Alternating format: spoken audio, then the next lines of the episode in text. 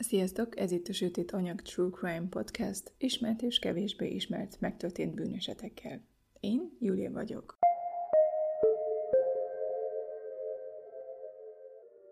Helyes vagy hoax? Douglas Griffin. A Douglas Griffin nevű férfit a 20. század elején a Virginiai Cliftonben elmegyógyintézetbe zártak, miután húsvét vasárnapján Newsy jelmezben lemészárolta az egész családját. Amikor azonban az elmegyógyintézet 1904-ben bezárt, az elítélteket egy másik intézménybe kellett áthelyezni. A transfer során azonban az egyik ilyen busz a Colchesteri felüljárónál lezuhant. Az utasok többsége meghalt a balesetben, de 10 rabnak, köztük Douglas Griffinnek sikerült megszöknie. 8-ukat sikerült keresőcsapatok segítségével felkutatni. Marcus Worcester és Douglas Griffin azonban eltűntek. A következő hetekben az erdőben többször találtak megnyúzott, félig megevett állati tetemeket a fákon lógva. A keresőcsapatok aztán néhány nap múlva megtalálták Marcus Worcestert, vagyis ami megmaradt belőle. A nyulakhoz hasonlóan őt is megnyúzták, kibelezték, valamint a holttestet felakasztották egy fára. A holttestén emberi harapásnyomokat találtak, egyes testrészeit feltehetőleg megették. Douglas Griffinnek továbbra sem volt semmi nyoma. A rendőrség végül hetekkel később a Colchesteri felüljárónál bukkant Griffin nyomára, ott, ahol a busz is balesetet szenvedett. A vasúti hídnál sikerült csapdába ejteniük, ám Griffin ekkor a sínekre szaladt, és egy vonat elé vetette magát. A rendőrség jelentése szerint közben őrült módjára nevetett. Szerinted megtörtént ez az eset, vagy csak hoax?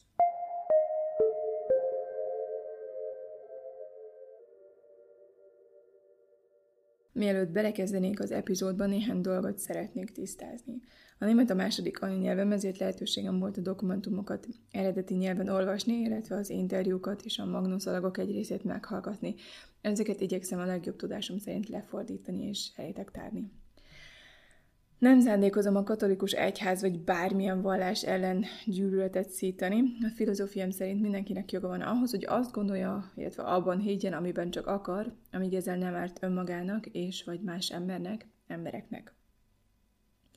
A mai epizód a tudomány és a vallás harcáról szól, amely egy beteg lány életébe került. És mindjárt itt az elején szeretnének figyelmeztetni arra, hogy ez a rész a nyugalom megzavarására alkalmas szöveget és hangfelvételeket fog tartalmazni. Az epizód tartalmazni fog néhány jelenetet az eredeti ördögűzésből. Ha félős vagy, akkor ne este, vagy ne egyedül hallgassd meg ezt a részt. És kérlek, figyelj oda, hogy gyerekek ne hallhassák. Egyébként borzongós, jó szórakozást kívánok!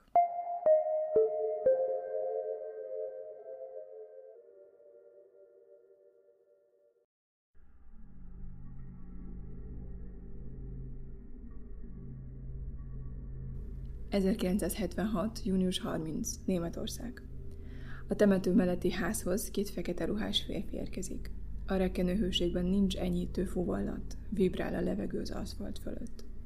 A 2 férfi elszántan lépked a ház felé, a nap megcsillan a rózsafüzéreken. Kinyitják a bejárati ajtót. Állati morgás, üvöltés, idegtépő sikolyok hallatszanak. A páterek megmarkolják a keresztet, és belépnek Anneliese Michel szobájába. Felkészültek az ördögüzésre, a 67-re, az utolsóra. Anneliese Michel 1952. szeptember 21-én született Leipfingben, de míg a fiatalabb húgai életerősek és egészségesek voltak, Anneliese folyton betegeskedett. Ezért is 1 évvel később kezdte meg az általános iskolát. Az általános iskolai évek gyorsan elteltek, mivel jó képességeket mutatott, a 6. osztály után átkerült az SF Burgi Gimnáziumba.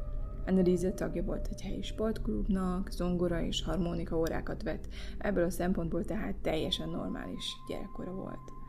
Vasárnaponként járt a templomba a szüleivel, néha hétköznap is. A család esténként a rózsafüzért imádkozta. Anneliese családja még a vallásos bajorok között is ultrakonzervatív volt. Szigorúan katolikus családban nőtt fel, ahol a hétköznapokat a közelgő világ végétől, a purgatóriumtól és a pokoltól való félelem határozta meg. Szigorú vallásos neveltetését a testtel szembeni ellenséges magatartás, aszkézis, mágikus elvárások, magánkinyilatkoztatások, csodában való hit és a különféle zarándokhelyek felkeresése jellemezte. Kérlek, tartsd észben a következő dolgot, ez még fontos lesz az ügy szempontjából. A család és a felekezet a II. Vatikáni zsinat újításait, például a helyi nyelven történő istentiszteleteket, vagy a vallásközi párbeszédet elutasította. A vallás és világnézetükben az ördögükbe, démonokba és a megszállottságba vetett hit teljesen mindennapos és elfogadott dolog volt. 1963-ban tehát az SF Burgi Gimnáziumba megy, hogy egy lépéssel közelebb kerüljön az álmához. Anneliese hittan tanár szeretne lenni. Ez idő alatt azonban jelentkeznek nála az első rohamok. Amikor Anneliese és barátnője, Marie-Louise Boldé egymás mellett ülnek a vonaton, Anneliese-nek egy nagyon rövid rohama lesz. Elmondása szerint ez olyan volt, mintha a gondolatai eltűntek volna, mintha az agya kikapcsolt volna. Barátnője is észreveszi ezt és megijed, de mivel a roham csak rövid ideig tartott, és amilyen gyorsan jött, olyan gyorsan el is tűnt, nevetnek rajta, nem is tudván mi is volt ez, és hogy még mi következik. Ezt követő éjszaka Anneliese hirtelen felébred. Úgy érzi, mintha egy hatalmas lény nehezedne rá és megakadályozná a légzésben. Segítséget akar hívni, de nem tud megszólalni vagy megmozdulni. A teste lefagy, izmai megbénulnak. Ezek az epilepszia első tünetei. A roham ekkor is néhány perc múlva eltűnik. A betegség az elméjére is hatással van. Anneliese úgy érzi, hogy valami nincs rendben vele, és méltatlannak érzi magát másokhoz. 16 évesen az Eschenburgi vasútállomás mellett autózik el, ami számára idegen világ. Drogos fiatalok, részegen a földön alvó hajléktalanok. Ezekért az emberekért akar imádkozni, és engesztelő áldozatot hozni mások üdvösségért. Ettől kezdve Anneliese a földön alszik, takaró nélkül, még télen is. Neki fáznia kell. Ennek az önsanyargatásnak a következménye egy súlyos tüdőbetegség lesz. Hónapokig kórházban fekszik, és a honvágy még tovább rontja az állapotát. A szanatóriumban való további ott tartózkodás során Anneliese-nek ekkor jelennek meg az első víziói. Egy újabb roham után állítólag az ördög jelenik meg neki, de az orvosok előtt hallgat a látomásról. Túl nagy a félelem attól, hogy félreértenék. 1970-ben a Würzburgi Egyetemi Kórházban végzett vizsgálat egyértelmű eredményeket hozott. Agykárosodás mutatott ki a bal halántéktájon, valamint epilepsziát diagnosztizáltak nála visszatérő Cramer rohamokkal. Anneliese gyógyszeres kezelésben részesül. Sajnos egy másik probléma nem kerül diagnosztizálásra, bár sok neurológus rendelkezik pszichoterápiás képzéssel, ami az epilepsziák után fellépő depressziókat időben felismerné, Anneliese esetében ez sajnos nem történt meg. Bűntudat, bűnbánat, vezeklés. Ezek a vallás fogalmai, amelyben Anneliese felnőtt. Az áldozat, a bűn, a szenvedés minden tapasztalatot beépít vallási kontextusába. Anneliese a szenvedés elvárását építi fel önmagában, mert a sok szentnek, akikhez nap mint nap imádkozik, szintén szenvednie kellett. Mielőtt tovább mesélem a történetet, álljon itt néhány mondat az epilepsziáról. Amikor az ember az epilepszia szót hallja, először a rohamokra gondol is arra, hogy ma már megfelelő gyógyszerekkel egészen normálisan lehet vele élni. A becslések szerint azonban az esetek úgy 50%-ában az epilepsziához mentális betegségek, például pszichózisok, depresszió, szorongás vagy személyiségzavarok társulnak. A fellépő pszichózisokban az epilepsziásoknak téveszméik, érzékcsalódásaik, optikai és néha akusztikus halucinációik vannak, gyakran agresszívek, és gyakran vannak fanatikusan vallásos téveszméik is. De mi ez a Cramer epilepszia? A Cramer, azaz nagy roham, amit generalizált tónusos, klónusos rohamnak is neveznek az orvosi szaknyelvben. Az epilepsziás roham ilyenkor az egész agyat igénybe veszi, ez az epilepsziás rohamok egyik legsúlyosabb formája. Néha az úgynevezett aurával indul egy-egy roham, ami egy érzékcsalódással járó előérzés. A Cramer során az agyban lejátszódó események kihatnak az egész izomzatra, a légzésre, a szív működése és más életfontosságú működésekre. Az izmok folyamatosan görcsölnek, Ez légzérzavart, a végtagok és a törzs megfeszülését eredményezi. Ezt hívják tónusos szakasznak. Majd a roham második részében ismétlődő rángások keletkeznek, ez a klónusos szakasz. A légzés átmeneti leállása miatt az arc elkékül, később pedig, amikor az egész testet megrázó rángások lökészerűen préselik ki a levegőt a tüdőből, a szájban a nyál, a nyelés hiánya miatt habossá válik. A nagy roham extrém megterheli az egész szervezetet, és nagyon kimeríti a beteget. Az eszmélet csak lassan, fokozatosan tér vissza. A beteg általában nem emlékszik rá, hogy rohama volt, és csak mások elmondásából tudja rekonstruálni az eseményeket. A görcsös tónusos szakaszban a beteg elharaphatja a nyelvét, bevizelhet, beszékelhet, de ami a legveszélyesebb, hogy koponya sérülést szenvedhet.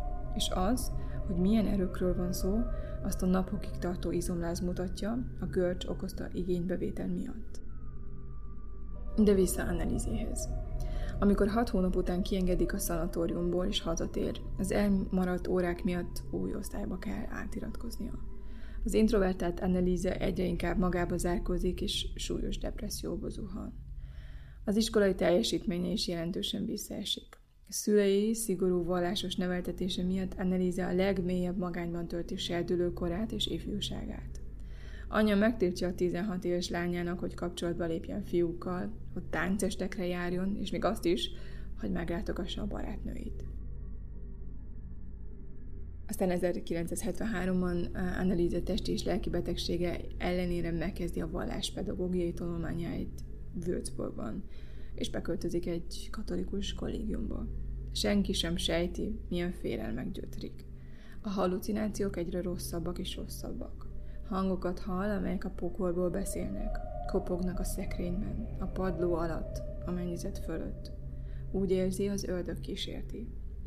Hogy időközben mennyire eluralkodtak rajta a téveszméi, azt a felvételi munkája témája is tükrözi, ami a félelemmel való szembesülés. Ismét orvoshoz megy, ahol kezdődő paranoid pszichózist diagnosztizálnak nála. Míg Anneliese Würzburgban tanult, a pszichoterápiás intézetben aztán neurotikus depressziót is diagnosztizálnak nála, és terápiát javasolnak neki, amit azonban sajnos nem vesz igénybe. 1973 óta egyre gyakoribbak az epilepsziás rohamok. Pszichomotoros deficittel és tipikus vizuális és szaglószervi hallucinációkkal, ördögi grimaszok és bűz formájában. Mégis vannak szép momentumok is. Néha úgy tűnik, jóra fordulhatnak a dolgok. A kollégiumban Anneliese megismerkedik Annával és Máriával, a 3 lány szoros barátságot alakít ki, bár egyre jobban elszigetelődnek a többiektől. Naponta többször imádkoznak és nagyon belemerülnek a vallásba. És Anneliese szerelmes lesz. A barátját Péternek hívják. Engelberg, Angyalhegy, zarándok hely katolikusok számára. 1612 lépcsőfok vezet fel a Szent Madonna kápolnához, ahol Anneliese Michel is enyhülést keres szenvedései alól. A betegsége orvosi kezelése csak a külső tüneteket enyhíti, de a démoni víziók továbbra is kísértik. Anneliese itt egy víziót lát, egy üzenetet Isten anyától. Betegsége magasabb célt szolgál, vezeklést az ország elveszett lelkeiért. Ez a látomás fordulópontot jelent, és megpecsételi Anneliese sorsát. Az orvosok eddig nem tudtak segíteni rajta, ezért Anneliese a betegségét azzal magyarázza, hogy magasabb célt ad neki. Így könnyebben elfogadja saját sorsát. Szintén 1973-ban elzarándokol Szent Damiano zarándokhelyre, ahol állítólag megjelent az Isten anya, de amely egyébként az egyház által nem elismert zarándokhely. Anneliese egyedül marad a buszon. Tia Hein, a zarándoklat szervezője, meg akar győződni arról, hogy semmi és senki nem maradt a buszon, ezért visszafordul. Gyere, szállj ki, mondja Anneliesének, de ő ezt visszautasítja. Állítólag azt felelte Tia Heinnak, hogy kegyelem. Tia Hein azt válaszolja. A kegyelem elől van az Isten anyánál. Kézen fogja Anneliesét, és vele együtt száll ki a buszból, amíg Anneliese ki nem rádja a kezét, és el nem szalad tőle. Ezzel a viselkedéssel Anneliese gyanússá válik. Anneliese viszolygást mutat vallásos dolgok iránt, nem hajlandó részt venni a szertartáson, Tia Hein átnyújt neki egy pohár szentelt vizet a Szent Damiano templomból, de amikor ezt Anneliese megkóstolja, eltorzul az arca, és azt mondja, fúj, ez bűzlék. Tia Hein azt is állítja, hogy Anneliese nem tud elmenni egy kereszt mellett, és ezt közölte Anneliese szüleivel. Azt mondta, hogy valami nincs rendben vele, hogy valószínűleg megszállták. Ezután mindenki ördögűzőt keres. Ördög, ördög, ki a házból! Anneliese Ernst Alt Kaplantól kér segítséget. Jól jegyezd meg a nevét. Aki saját bevallása szerint különböző parapszichológiai képességekkel rendelkezik, például telepátiával és látnoki képességekkel. Miután elolvassa Anneliese és édesanyja leveleit, furcsa dolgokról számol be. Például hideg húzatot érez és valami füst szagot. Negatív erő veszi körül, és immár tudja, hogy az ördöggel van dolga. 1974-ben Alt Kaplan idézőjelben diagnózist állít fel neki, mégpedig Unwissenheit. Ezt nem tudom egészen pontosan lefordítani, csak körülírni. Az Unwissenheit még nem a megszállottság, mert az a Besessenheit. De ennek úgymond egyfajta előfutára. Mert a démonok még nem vették birtokba az érintett személyt, de már zaklatják őt. A család örül ennek a diagnózisnak, mert még mindig nem tudják megmagyarázni, hogy Anneliese miért nincs még mindig jobban, pedig már több orvosnál is járt. Ernst Alt Kaplan hisz a démonokban, hisz az ördög létezésében. Templomát Mihály arkangyalnak, a gonosz legyőzőjének szentelték. Miközben a misén Anneliesért imádkozik, hirtelen összeesik, és azt állítja, hogy érezte a gonosz lehelletét, és elindítja a keresztes hadjáratot az ördög ellen. Segítséget kér Adolf Rodewyk atyától, egy tapasztalt exorcistától, aki már sokszor végzett ördögüzést, és aki azonnal elindul Klinkenbergbe. Amikor megérkezik a házhoz, Anneliese elbújik egy szobában. Miután a földön hempergett és 400 tért hajlítást végzett iszonyatos tempóban. Amikor Rodewyk atya kinyitja a szoba ajtaját, a lány odarohan a paphoz, nekiesik és megpofozza. Rodewyk számára az eset egyértelmű. Gyűlölet, harag és ellenszem vagy jámbor hívők ellen. Itt az ördög munkálkodik, ez a lány megszállott. Vagy saját szavaival. Epilepsziáról szó sem lehet, az epilepsziás összeesik, kicsit csapkod maga körül, de a roham hamar elmúlik. Minden esetre az ember hamarosan újra csendben van. A megszállottság azonban olyan, mint amire a köznyelvben azt mondjuk, hogy most már elszabadult az ördög. Ezzel a professzionális ítélettel megpecsételte a jezsuita atya Anneliese sorsát. 1975. július 1-én Ernst Alt végezte el az első ördögűzést, egyfajta próba ördögűzést, amit így mesél el. Anneliese elé állt, mondott egy imát, de csak halkan, ajkát nem mozgatva. Ezután az ima után Anneliese teljesen kiborult és letépte a rózsafüzérét. És ettől a perctől kezdve az állapota rohamosan romlani kezdett, és minden sokkal rosszabb lett. Anneliese viselkedése egyre irracionálisabbá és kórosabbá válik. Nem tud aludni, állandóan mozognia kell, több órán át kuporog, többek között az étkező asztal alatt, és ugat, rovarokat eszik, és a saját vizeletét is felnyalja a padlóról. Szénporban hempereg, legyeket töm a szájába, és a fejét a WC-be dugja. Elkezdi szidalmazni, harabdálni vagy ütni a családtagjait. Éjszaka a hideg kőpadlón alszik, és sikolyait az egész házban, az egész utcában hallani lehet. Mindenféle vallási tárgyakat, kereszteket tör össze, Jézus vagy Mária képeket tép darabokra, szétszaggatja ruháit, és teljesen elváltozott hangon beszél. A pap, amikor ezt megtudja, azt tanácsolja a szülőknek, hogy Anneliesét vigyék azonnal elmegyógyintézetbe. De ők ezt nem akarják, mert attól félnek, hogy Anneliese később nem dolgozhat majd tanárként.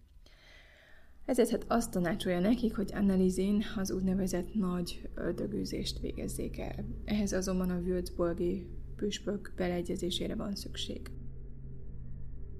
Rodewyk atya szakvéleménye alapján Alt Kaplan most kérelmezi a nagy ördögűzést. Josef Stangl püspök, aki tulajdonképpen reformátornak számít, jóváhagyja a nagy exorcizmust, feltehetően tanácsadói ösztönözték erre. Stangl hőspök végül Arnold Renz atyát bízza meg Anneliese ördögűzésével. Egy korábbi találkozón Anneliese elárulja neki, hogy mindig is meg volt győződve arról, hogy megszállták. Hogy mindig érezte a fejében, még akkor is, amikor nem történt semmi, amikor csak beszélt, vagy dolgozott. Ott volt ez a nyomás a fejében. Valami mindig ott volt. 8 nappal a jóváhagyás után megkezdődik az ördögűzés. Anneliese Michel démonai. A nagy ördögűzésre először 1975. szeptember 24-én kerül sor, amelyet további 66 másik követ. A második üléstől kezdve a pap magnófelvételeket készít. Az ördögűző, Arnold Renz elmagyarázza, hogy Anneliesét 6 démon szállta meg. Renz rögtön okot is talál a megszállottságra, mégpedig azt, hogy Anneliese állítólag vezeklésmániás, vagyis megszállottan meg akar menteni másokat a pokoltól. Emlékszel a földnarvos dologra? És ez a vezeklés iránti megszállottság állítólag egy átoknak köszönhető, amelyet a család egyik szomszédja mondott ki, még Anneliese születése előtt. Renz büszkén mutatja be a szalagokat, és lelkendezik a felvételek miatt. Anneliese-t állítólag 6 démon szállta meg. Lucifer, Júdás, Néró, Káin, Fleischmann és Hitler. Most mutatok egy részletet az ördögűzésből. Még egyszer, ha félős vagy, ne egyedül hallgass meg, vagy tekerj előre. Ezen a felvételen minden démon, aki Anneliese-t állítólag megszállta, megszólal, és a felvétel legelején még azt is halljuk, hogy Anneliese hogyan beszél normálisan, ami ismét megmutatja a kontrasztot a hangszínével, amikor megszállottságában beszél. Ez Anneliese Michel hangja. Ja, ich würde auch für die anderen leiden, damit die nicht in die Hölle kommen und so. Aber dass die dann so schlimm ist und so grausam und so furchtbar, nee. Das denkt man leiden, das ist so leicht zu haben. Wenn es dann wirklich schlimm wird, da will man überhaupt. Hitler.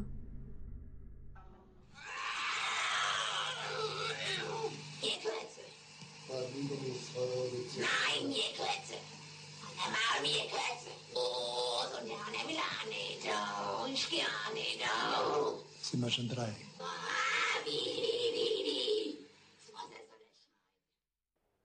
Kein.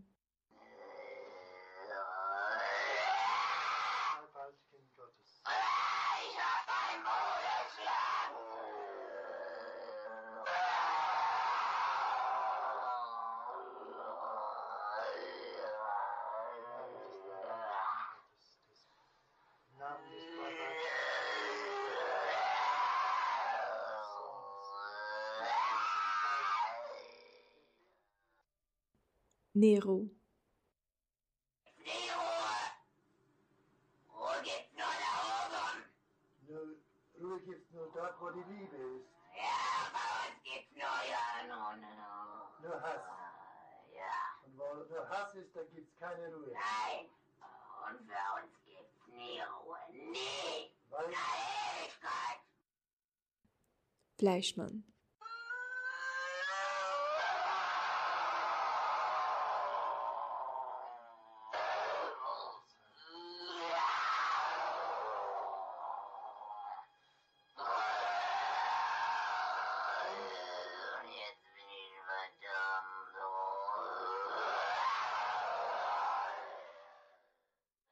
Júdás. Die müssen in eigenen Seminaren ausgebildet werden, die dürfen nicht auf die anderen Universitäten. Kapiert? Klar. Ist das auch schon etwas zu sagen? Weil... Lucifer.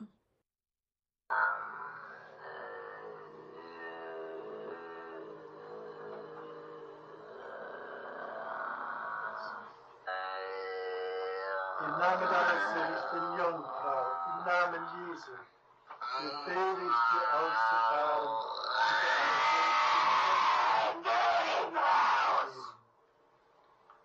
im Namen des dreifaltigen Gottes, des Vaters, im Namen des dreifaltigen Geistes. Befehle ich dir auszufahren und nie...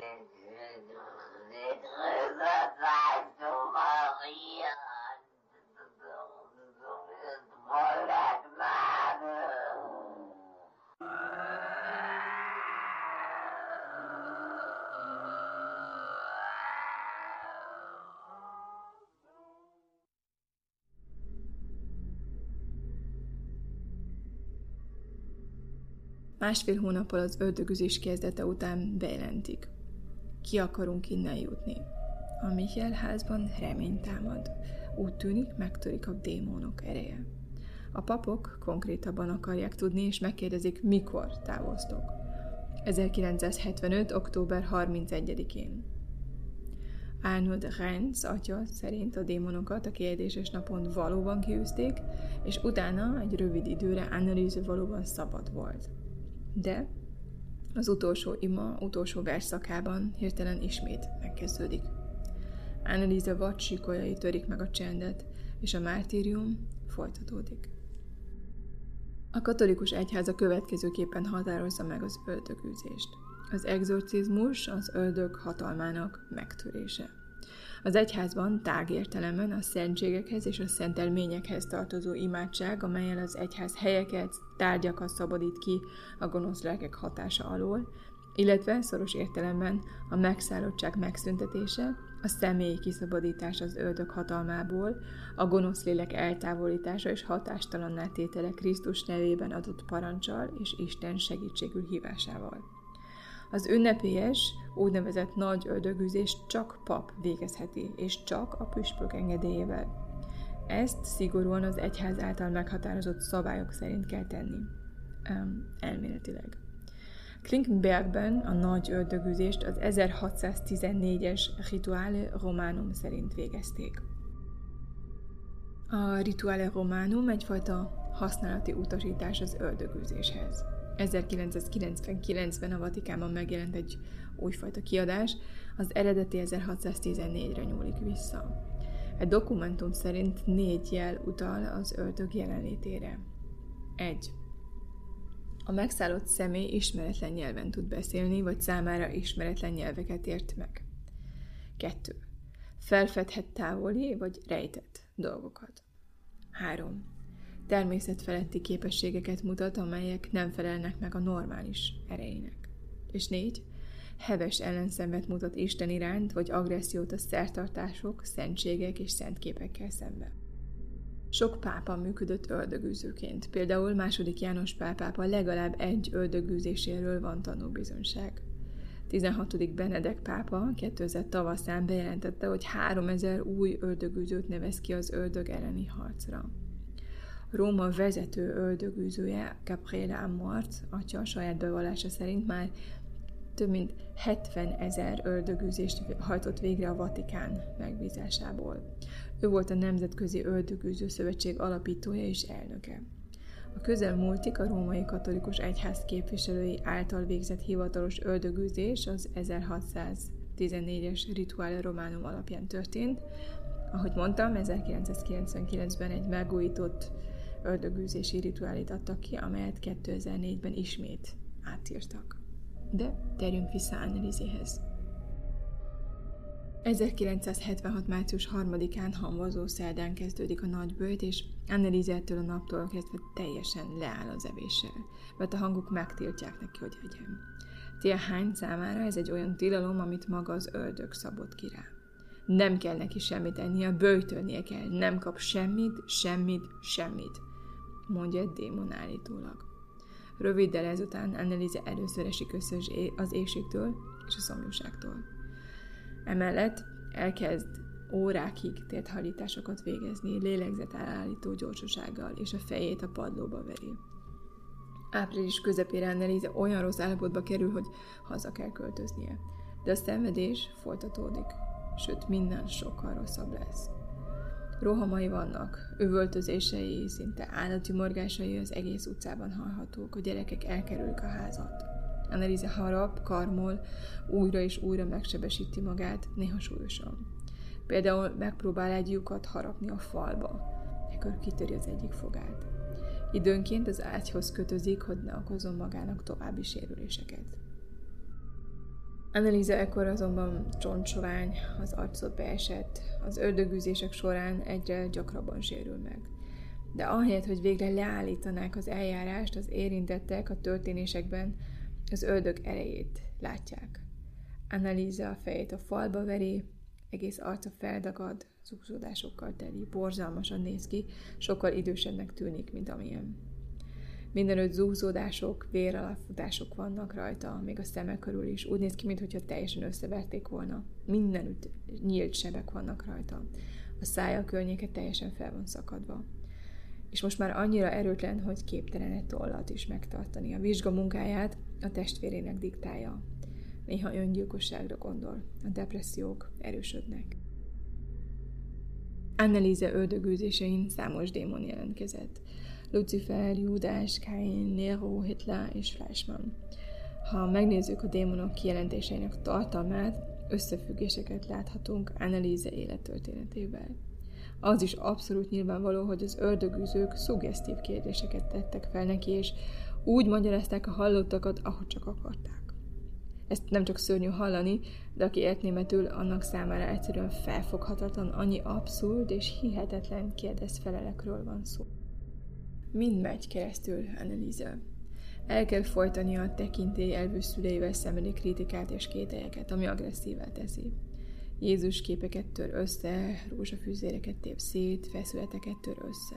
Otthon letépje a ruháit magáról, a padlóra vizel, sértegeti, megüti vagy megharapja a családtagokat. Órákig sikítozik és dühöng. Éjszaka mesztelenül alszik a kőpadlón. Visszautasítja az étkezést, mivel hogy a démonok megtiltják neki, hogy egyen belőle. Ehelyett pókokat, legyeket vagy szenet rákcsál, issza a vizeletét. Gyakran száguldozik a házban, a padlón hempereg és folyamatosan komoly sérüléseket okoz magának. A többiek pedig imákat mondanak, és a feszületet lengetik. Mi atyánk, üdvözl légy Mária! A rohamok között bizarr, a jelenlévőknek frissítőket és süteményeket szolgálnak fel. Anneliese káromkodik, üvölt, dühöng, különösen ha a szentelt víz folyik, harapni és ütni akar, néha 3 férfinak kell lefognia és lekötöznie. Az utolsó exorcizmus. Renz atya és Alt atya imával, beszéddel és szentelt vízzel próbálják kiűzni a 6 démont, hogy azok elhagyják Anneliesét. Ezek imák, invokációk, és ha úgy tetszik, varázsigék meghatározott sorozata, amelyekkel az ördögöt próbálják kiűzni. 9 hónapon keresztül gyakorolják az ördögűzést a lány szüleinek házában. Jelen van még 3 húga, Alt atya és egy házas pár, akik azt állítják, hogy felfedezték Anneliese megszállottságát. A szalagon dokumentált párbeszédek közül sok tragikomikusnak tűnik, például az osztrák Hitler bajor akcentussal. 100-szor felmerült bennem a kérdés, a jelenlévőknek soha nem voltak kétségeik ez alatt a 9 hónap alatt. Anneliese nem akarta, hogy egy elmegyógyintézetben nyugtatózzák és erőszakkal eltessék, mondta később az egyik húga a bíróságon. Mintha nem lett volna megoldás egy kis kényszerzubon vagy egy nagy ördögűzés között. Anneliese egyre jobban az ördögűzők szócsövévé vált, akik a démonok nyilatkozataiból mindenek előtt a II. Vatikáni zsinat újításainak kritikáját hallották. Ami annyira abszurd, mivel hogy az ördög vagy a démonok épp a vallás és a vallási gyakorlat szigorítása mellett szólnak. 1975. szeptemberétől 1976. júliusáig hetente 1 vagy 2 ördögűzést tartottak. Anneliese rohamai időnként olyan súlyosak voltak, hogy a kezelés alatt 3 embernek kellett tartania, vagy az ágyhoz kötöznie. A rohamok között időről időre még visszanyerte a normalitás egy bizonyos fokát. Újra iskolába járhatott, elvégezhette a pedagógiai szakot, és templomba is járt. A rohamok azonban nem szűntek meg, sőt, idővel egyre gyakoriabbak lettek. Anneliese egyre gyakrabban vesztette el az eszméletét, vagy hosszabb időre lebénult. De hétről hétre folytatták az ördögűzést, és a szörnyű jelenetek játszottak le Anneliese szobájában, amint ezt a több mint 40 magnókazetta is bizonyítja. Megölnek engem, suttogja az egyiken. Megölnek engem a démonok. A dédei megrepettek, mert az ördögűzések során akár 600-szor is legúkol. Magára vállalta mások szenvedését, és engesztelő áldozatot hozott. Lélegzetállító élmény volt, mondja majd később az egyik pap. A római katolikus egyház két papja összesen 67 alkalommal végzi el a nagy ördögűzést, ahogy azt a Rituale Romanum szertartása előírja. Senki nem tesz semmit, pedig a szülei és testvérei napról napra látják, hogy egyre kevesebb marad az egykori fiatal, csinos lányból. Nincs orvos a közelben, nincs senki, aki véget vetne ennek az őrületnek, nincs senki, aki megmenteni Anneliesét. Az 1976. június 30-ai utolsó ördögűzéskor Anneliese Michel már csak 31 kilós mozgó csontváz. Tüdőgyulladása és magas láza van. Ennek ellenére nem tudja abba hagyni a kényszeresen gyors térdhajlításokat. A szülei támogatják őt jobbról, balról. Kérem, oldozzon fel. Ez az utolsó mondat, amelyet az ördögűzőhöz intéz. Aztán anyjához fordul és azt mondja, Mama, ich hab Angst. Anya, félek. Másnap, napra pontosan egy évvel a próbaűzés után Anneliese Michel már nem ébredt fel. Anneliese meghalt, de bűntudatnak nyoma nincs. Az érintettek számára Anneliese halála engesztülő áldozat a modern egyház tévedéseiért és a modern kor istentelenségéért. A Klingbergi ördögűzés, vagy az SF Burgi per néven ismerté vált események megváltoztatták az ördögűzés gyakorlatát a németországi római katolikus egyházon belül. Teoretikusan. A német püspöki konferencia a nyilvánosság nyomására bizottságot nevezett ki, amelyben a teológusok mellett pszichológusok és orvosok is helyet kaptak. Ennek eredményeképp új szabályok születtek, például az, hogy az ördögűzéshez kötelezően orvosokat kell bevonni. Az ő javaslatukra az ördögűzést átnevezték a gonosztól való megszabadulás liturgiájára, és egy 90 oldalas szabályrendszert adtak ki, amely felváltotta az 1614-ből származó hagyományos formát. A konzervatív körök persze elutasítják ezt a reformot. Az Anneliese Michelről készült magnófelvételek, amelyeken állítólag az ördög beszél belőle, megtalálhatók az interneten. Ezeket az iskolák udvarán osztogatták, részben a Pius testvériség támogatásával. Ezek a idézőjelben démoni üzenetek a II. Vatikáni zsinat újításait elutasító közönségnek szólnak. Videók is készültek az egzorcistákkal, amelyek mindenki számára elérhetők a neten. Az egyiken Renz atyát látjuk, aki a barátságos, feketeköpenyes, idősebb úr, amint bekapcsol egy kazettás magnót. Anneliese Michel hangját lehet hallani, alig felismerhetően az ördögűzés során. A videón látható, ahogy a pap mosolyogva, bólogatva kommentálja, amit a hang mond. Az ultrakonzervatívnak tartott Renz atya megkérdezi az állítólagos ördögöt, hogy jó dolog-e, hogy az emberek ma már nem hisznek benne. Igen, mondja az ördög, ez jó. Miért? Miért lenne az ördög olyan ostoba, hogy a stratégiáját a nagy harangra akassza? Itt újra erősödik a gyanú, hogy nem a sátánról van szó, hanem az egyházpolitikai játszmákról, hiszen az ördögűzés során meghaló Anneliese Michel is ultrakonzervatív családból származik, amely egyébként minden erejével küzd a II. Vatikáni zsinat liberalizmusa ellen. Meglepő vagy sem, a Michel ügy óta Németországban évente több 100 ember fordul az egyházmegyékhez azzal, hogy démonok szállták meg őket és hogy gyógyulni akarnak. München környékén ezek az emberek Jörg Müller atyánál, a freisingi teológusnál és pszichoterapeutánál kötnek ki. Mi hajtja ezeket az embereket, akik hozzájönnek? Müller atya így válaszolt egy interjúban. Egyrészt a félelem, másrészt az információ hiány. És gyakran ezek az emberek nagyon fundamentalista körökben mozognak. És az ördögöt jelenvalóbbnak látják, mint Isten. Idézőben, most már megszállott vagyok, hiedelemnek is megvannak az előnyei. Érdekes eset vagyok, de ha terápiára szorulnék, szégyellenném magam. Be kell ismernem, hogy mentálisan beteg vagyok, és ezt nem akarom megtenni. És ez is közrejátszik. Egyfajta torz önkép, önbecsülés és istenkép. Szerinte egyébként ezek az emberek a legtöbb esetben gyógyíthatók a pszichoterápia eszközeivel. Petra Ney-Hellmuth, würzburgi történész, az Anneliese Michel ügy tudományos újraértékelésével állt elő, disszertációjához 4 évig kutatott az akták között. Ő hozzáférés kapott mind az állami, mind az egyházi aktákhoz, amelyeket korábban zároltak.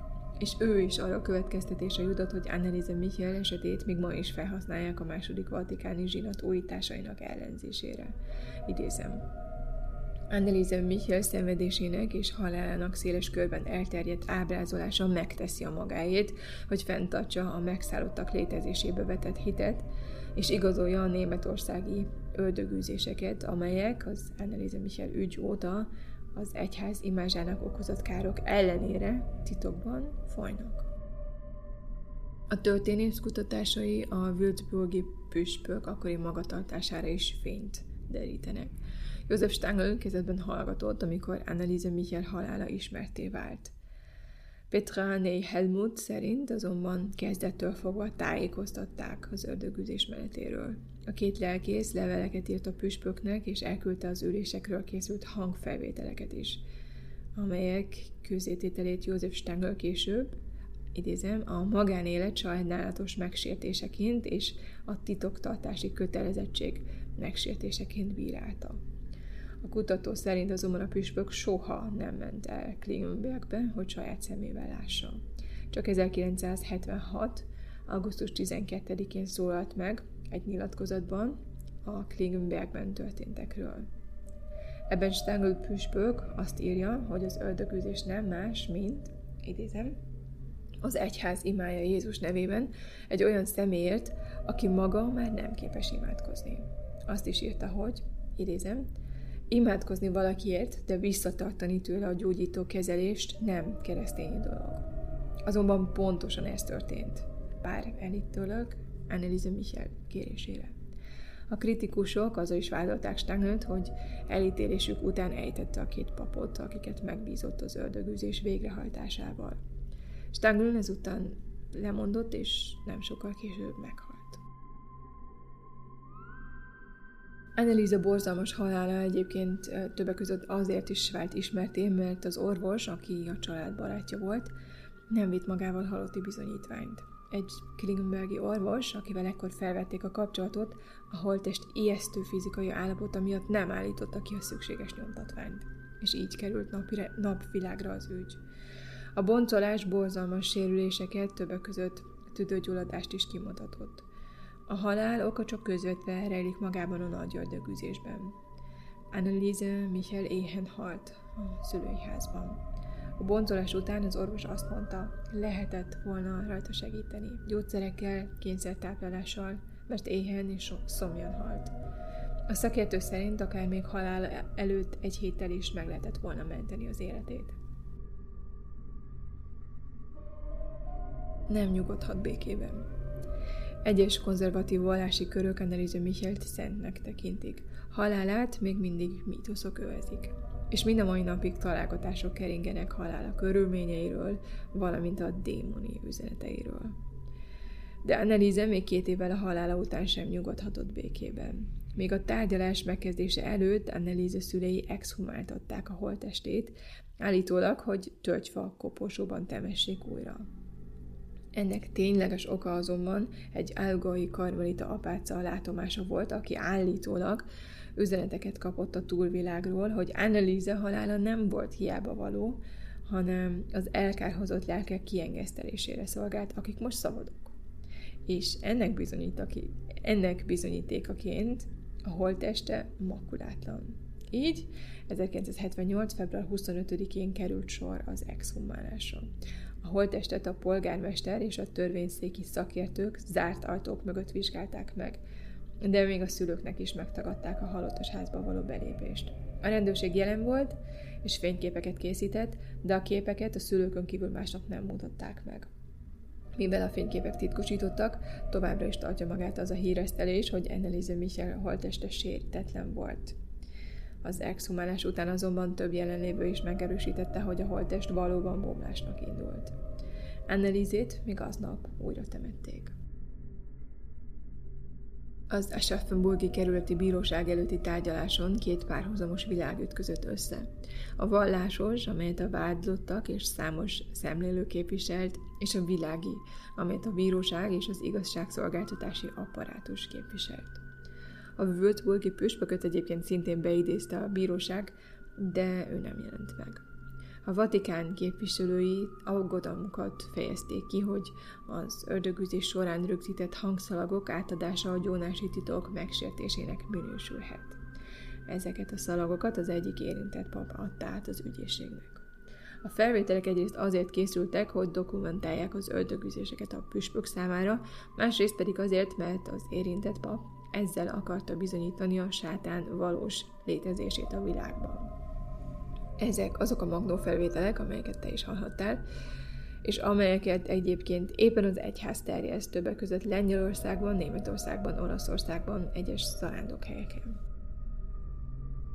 A tárgyalás kezdetén Anneliese Michel édesapja arra kérte a jelenlevőket, hogy imádkozzanak vele együtt, mert hogy ebben a tárgyalásban az ember az ördög hatalmával versenyez. Az elnöklő bíró elutasította ezt a kérést, és rámutatott, hogy a tárgyalás a segítségnyújtás elmulasztásának bűncselekményéről, és nem az Isten és az ördög közötti harcról szól. A per során egy szakértő megerősítette az epilepszia és a paranoid pszichózis diagnózisát, és hangsúlyozta, hogy nem lett volna szabad már egy-két alkalom után abbahagyni a gyógyszerek szedését, mivel ezeknek a gyógyszereknek egyik jellegzetessége, hogy napokra, hetekre van szükség ahhoz, hogy hatni kezdjenek. Véleménye szerint a halál megelőzhető lett volna mesterséges táplálással, időben történő orvosi segítséggel és pszichoterápiás kezeléssel.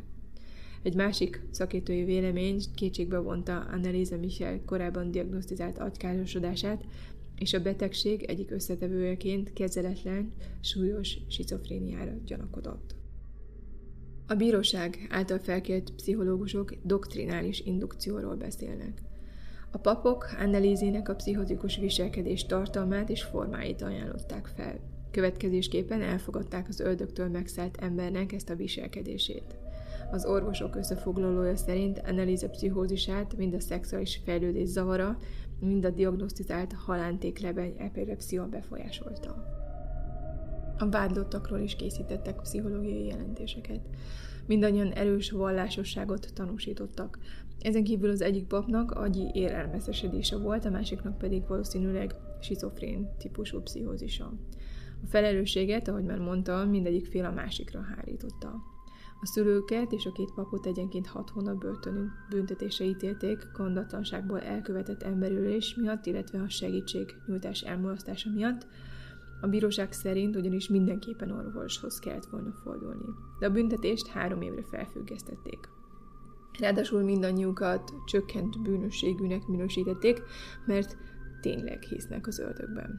És ez volt az a pont, amelyet nagyon-nagyon erősen kritizáltak, mert ugye ez azt sugallja, hogy akkor minden hívő keresztény csökkent bűnösségű lenne. A megszállottság pszichológiai szempontból. A pszichológia a megszállottságot pszichológiai rendellenességnek tekinti, a metafizikai dimenzióit nem játszik szerepet. A transz és megszállottsági állapotok diagnózis bekerült az ICD, az egészségügyi világszervezet mentális zavarok osztályozásába. Ott a diszociatív jelenségek közé sorolják. Ezekre jellemző a normális pszichés integráció elvesztése, ami a múlt emlékeire, az identitás tudatára és a közvetlen érzésekre, valamint a testi mozgásokra vonatkozik. A transz és megszállottsági állapotokat olyan rendellenességeknek tartják, vagy olyan rendellenességek leírására használják, amikor a személyes identitás és a környezet teljes tudatosságának átmeneti elvesztése következik be. Bizonyos esetekben a személy úgy viselkedik, mintha egy másik személyiség, egy szellem, egy istenség vagy egy erő irányítaná. És most egy nagyon fontos pont, a transz vagy megszállottság jelenségek nem minden esetben tekinthetők pszichés zavarnak. A diszociáció ezen formáit csak akkor diagnosztizálják mentális rendellenességként, ha nem fogadják el az általános kulturális vagy vallási szertartások szokásos részeként, és ha klinikailag jelentős szenvedést vagy károsodást okoznak szociális, foglalkozási vagy egyéb fontos működési területeken. A leírt rendellenességet azonban meg kell különböztetni a diszociatív identitászavartól és a skizofréniától.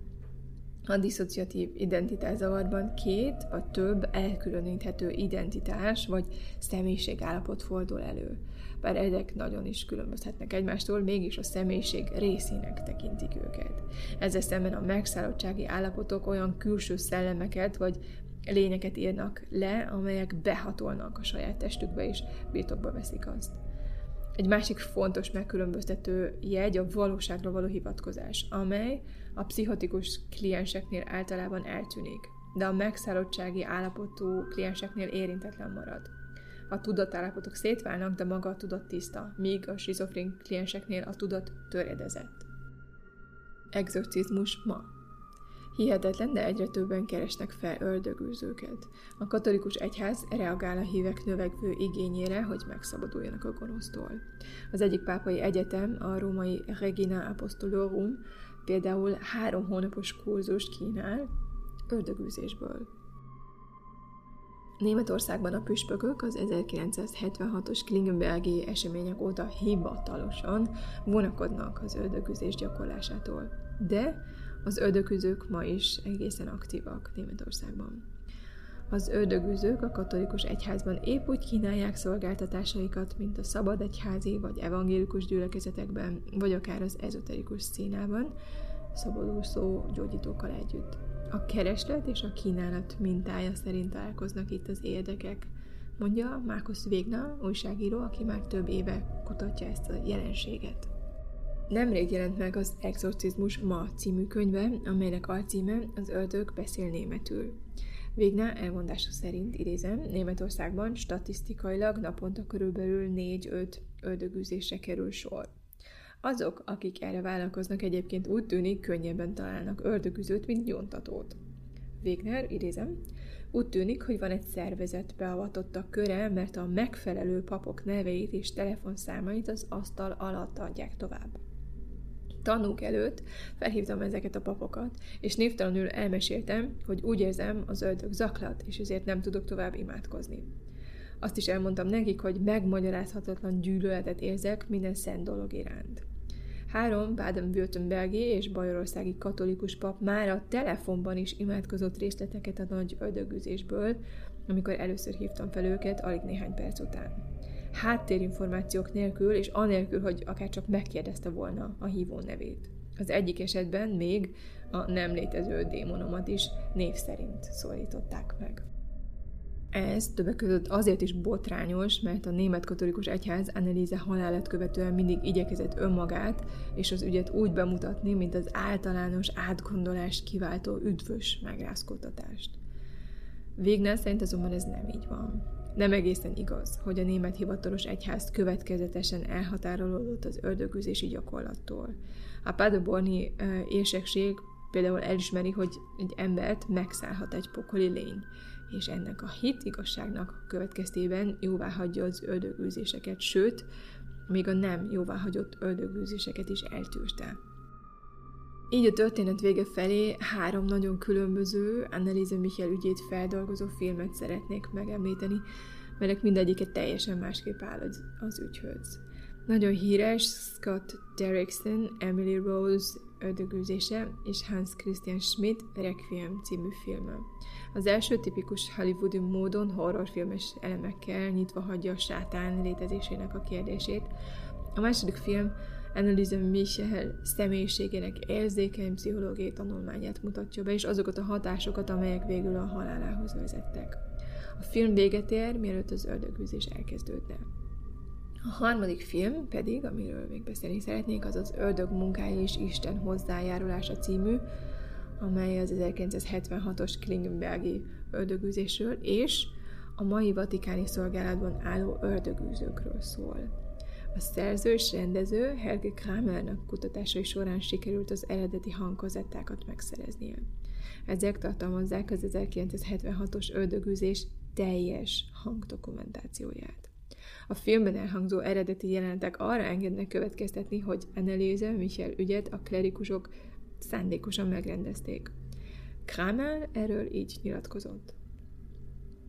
Legalábbis én így értelmezem a felvételek alapján. Tisztán hallható, hogy a papok instrumentalizálják a fiatal nőt. Szó szerint az ördögnek azt mondják, amit szeretne mondani. Van például egy nagyon buta jelenet, amelyben Lucifernek az őrangyalokhoz kell imádkoznia. Aztán az ördögnek az egyház állapotáról is nyilatkoznia kell. A filmben 1,5 percre sűrítettem, az eredetiben a jelenet sokkal tovább tart, de főleg ugyanazokból a kérdésekből áll, újra és újra. Utána néztem kicsit annak, hogy hol és milyen gyakran végeznek exorcizmusokat, és ez kicsit elrettentő. Dél-Európában, Dél-Amerikában igazából a mindennapok részét képezi, még ma is. De sajnos úgy tűnik, hogy a német nyelvterületeken sem ritka.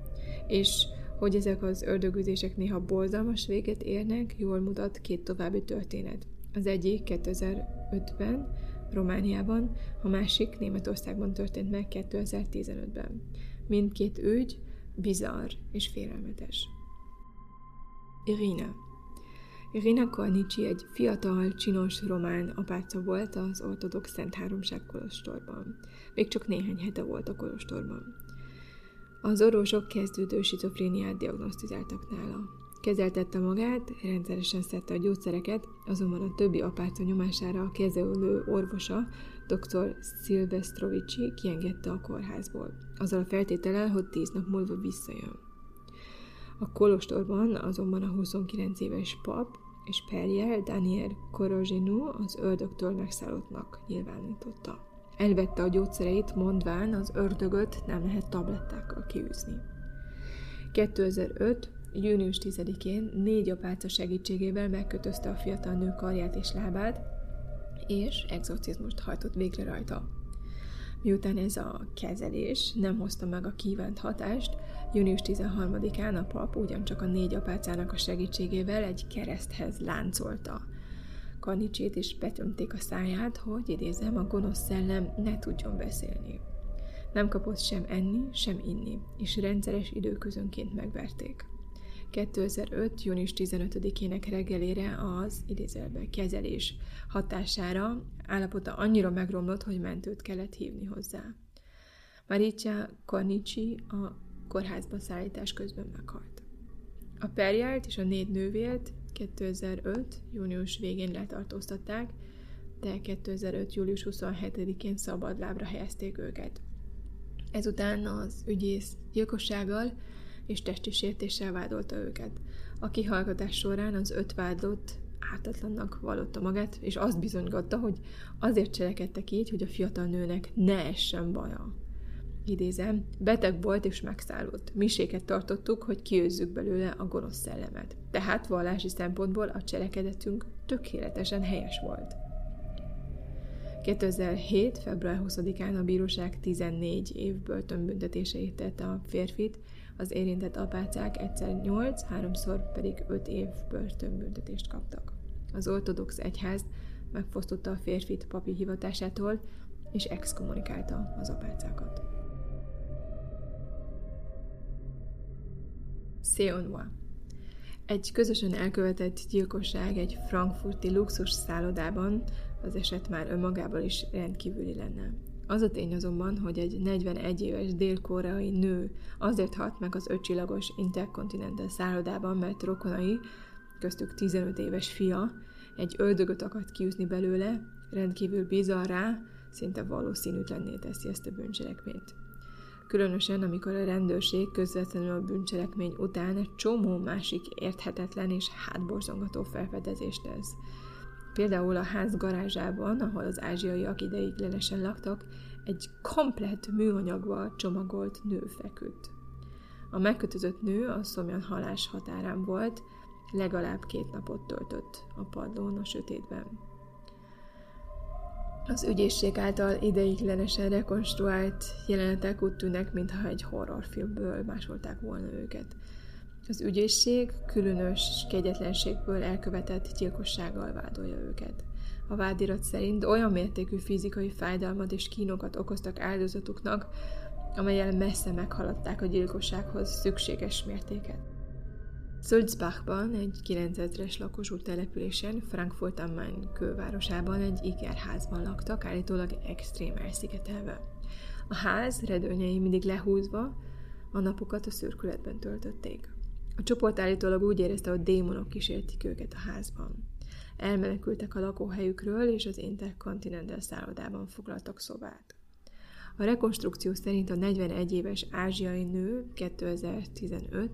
december 5-én a reggeli órákban izgatottan rohangált a hotel egyik termében. Állítólag kiabált és izgatottan beszélt saját magával, és agresszívá vált. Családtagjai állítólag attól tartottak, hogy egy démon költözött a nőbe.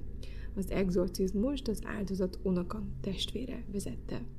A vád szerint a hotel szobájukba vitték, ezután földre lökték, és erőszakkal, többek között a nyakánál fogva tartották. Aztán megkötözték. Váltakozva térdeltek a nő hasára és mellkasára, hogy lefogják őt. Mind az öten. Köztük az áldozat 15 éves fia is. Újra és újra megverték őt. Az ügyészség szerint a testén mindenütt zúzódások voltak. De ez még mindig nem a legszörnyűbb. Az exorcizmus során egy ruhával bevont ruhaakasztót is a szájába tömtek, állítólag azért, hogy felnyársalják vagy kiszorítsák az ördögöt. Ezt később egy kisebb törölköző követte, hogy elnyomja a sikolyait. Több órás mártíromság és számtalan verés után az áldozat megfulladt. Az elkövetők ezután felhívtak egy katolikus papot.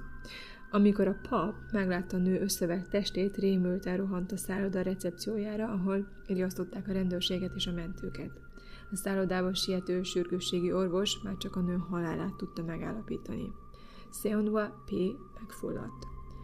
A testét véraláfutások borították, a szája teljesen felszakadt, beszáradt vér borította.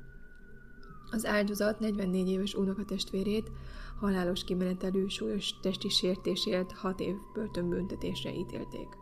A fő elkövető fiát 24 hónap, lányát 21 hónap felfüggesztett börtönbüntetésre, a két fiút, akik a bűncselekmény idején 15 évesek voltak, és akik közül az egyik az áldozat fia volt, 18 hónap felfüggesztett börtönbüntetésre ítélték.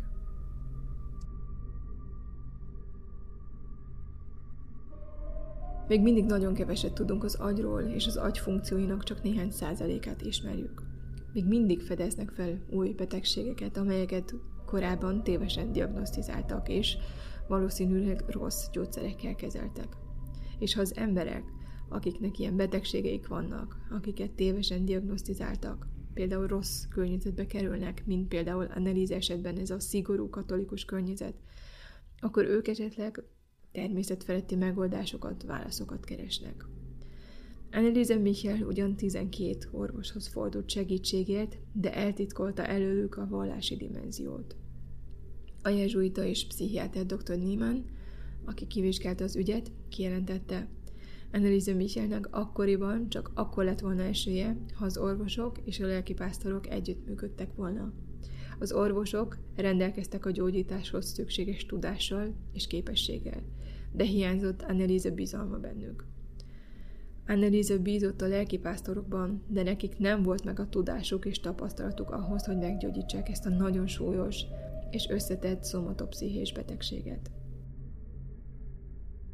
Mi a véleményed az esetről? Hallottál már róla? Mi a véleményed az elítéltek büntetéséről? Találkoztál már ilyen esettel? A kommenteket örömmel veszem és várom a Sötét Anyag Instagram oldalamon, ahol egy dossziéba pakoltam a posztokat ehhez az epizódhoz. És végül következzen a mini krimi megfejtése.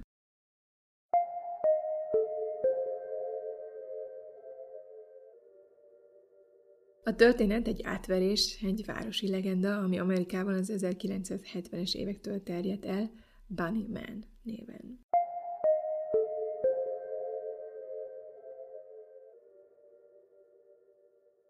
Ez volt a Sötét Anyag második epizódja, remélem tetszett a rész. Az Instagramon megtalálod a képeket, linkeket és egyéb extra információkat erről az ügyről. Ha érdekel, keresse a Sötét Anyag True Crime Podcastra. Hamarosan újra jelentkezem, addig is. Nézz a hátad mögé, és szálld az ajtót!